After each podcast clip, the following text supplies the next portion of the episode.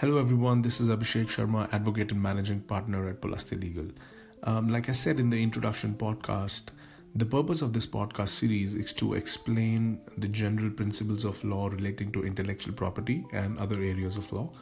Um, you may also note that specific legal issues may need specific legal analysis, and in case you have any legal issues, please contact an attorney of your choice.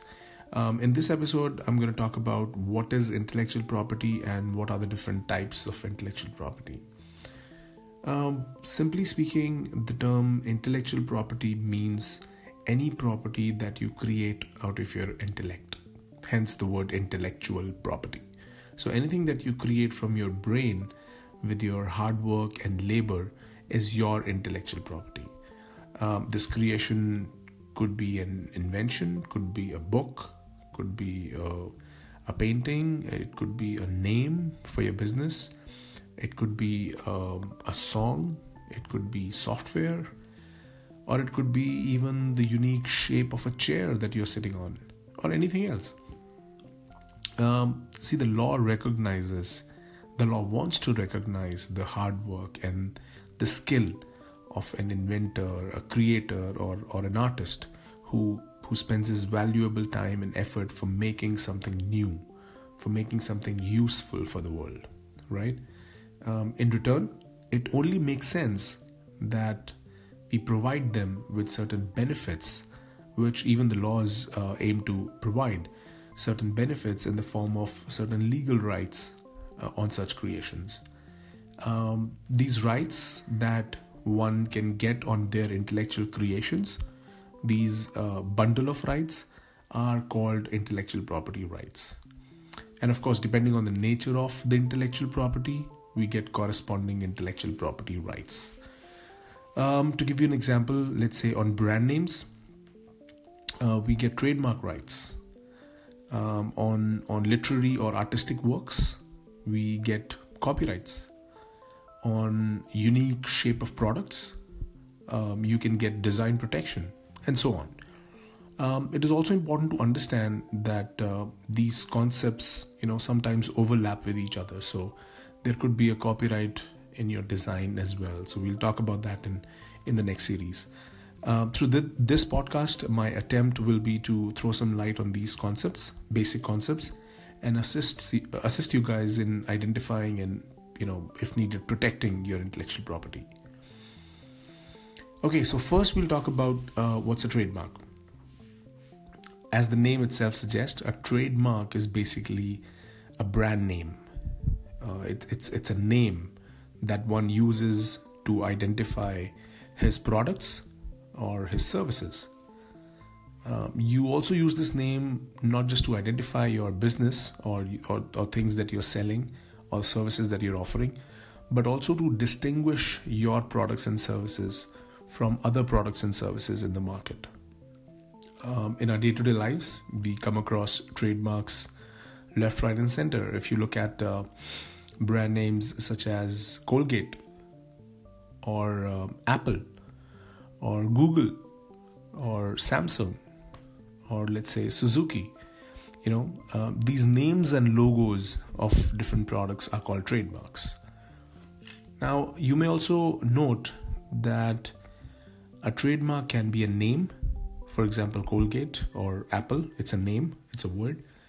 Um, it could be a combination of words, it could be a symbol, it could be, let's say, the Apple uh, logo, Apple symbol, it could be a slogan, it could be a color combination, let's say the color combination of the Pepsi logo, the blue and red, or even a sound anything so basically anything that identifies your products or services uh, from others in the market is capable of being called as a trademark.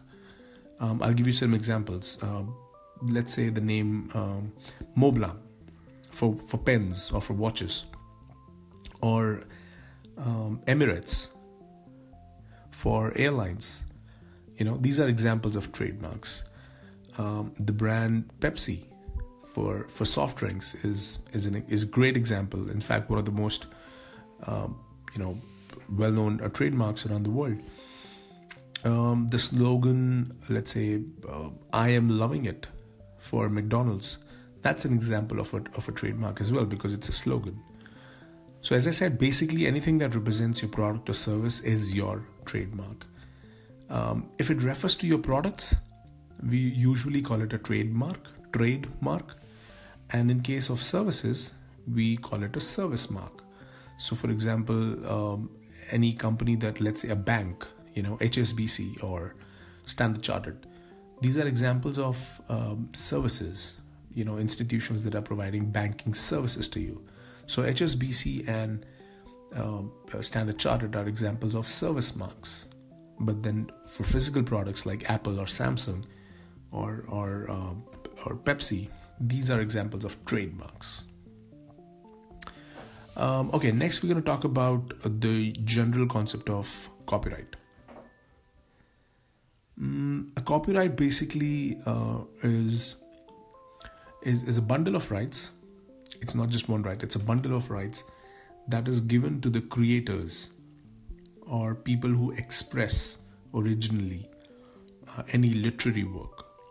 For example, a book, any literature related things, a book, um, an article, uh, so any literary work or artistic work or musical work or dramatic work or even the producers of movies. You know, a lot of times um, during my practice, I get this question that my book is um, is a very simple book about life and uh, relationships. It doesn't talk about something very unique. It's it's a collection of general knowledge that I've gathered over the years, and it's actually only 20 pages or 25 pages. Can I still apply for a copyright protection? So here's what you need to know. The answer is absolutely yes.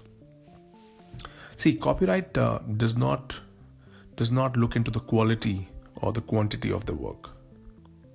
Okay, so a not so beautiful painting will get the same protection as as a very very creative modern art type of painting. Uh, what matters is the original method of expression, the original expression. That is what matters. If you have originally expressed it, you can get a copyright on it. And guess what? Copyright comes into existence as soon as the work is created. Like you don't have to physically register the work anywhere. Of course, there are certain benefits. We'll talk about that. Uh, but it is not mandatory to file a copyright uh, application. Uh, but yes, as I said, you have to prove in that case that you were the first one who created that work. If you register a copyright, then pretty much you have a stamp of the government or stamp of the law on your side, which states that you are the owner of uh, that creative work. Um, obviously, it has a very strong evidentiary value, and if anybody challenges your um, rights in, in your in your creative work, you can easily show them um, the uh, the registration certificate and say this is what what I have, this is what the law has given to me. Um, the so okay, so copyright. So, so the rights that you get from a copyright registration, um, as I said earlier, is a bundle of rights. It's not just a single right. Um, the first and the foremost is reproduction of the work. So you have the 100% authority, 100% rights to reproduce the work as many times as you want. You can communicate the work to the public. You can uh, adapt the work. Um, you can translate the work. Um, adaptation basically means, let's say, making a movie out of a book or a novel, uh, and that kind of things. So these are certain rights that you get in under, under copyright law. Uh, next, we're going to talk about the design laws in India. So, what does a design protect? Um, it's very simple, actually, if you think about it. In simpler terms, design law protects the external appearance of an article. It protects the external appearance of an article. Um, see, you know, sometimes you buy a product uh, not just because they're useful, but also because they look good, right? Because of their appearance. So let's say um, I walk into a store and I and I have to buy a water bottle. Uh, let's say I have a regular water bottle in front of me, and on the other side I have a water bottle that looks like an Eiffel Tower. Won't you buy it? Maybe. You know, if I have a water bottle, a cool water bottle that looks like an Eiffel Tower, I, I might just buy it, right? So in that case, you're buying because it is attractive to the eye, right? It's it's not, it doesn't work differently than um, differently from the other normal water bottle. Okay, it's just because it is attractive to the eye, you you may you may buy it. It may store the same amount of water as others, but this one is attractive. Hence, the external shape um, of the product of, of the water bottle may compel you to buy it, right? So the design of the water bottle, in this case, can be protected under design law. Do you understand? So the design of the water bottle, like the Eiffel Tower shaped uh, water bottle, can be protected under the design laws. Obviously, Eiffel Tower is just an example that I'm giving you, but I hope you get the idea. Um, let me um, throw in another example. How about um, how about a palm-shaped chair? You know, if you sit on that chair, it looks like you're sitting on somebody's palm with armrests and everything. Uh, don't you think it'll appeal more than a normal chair?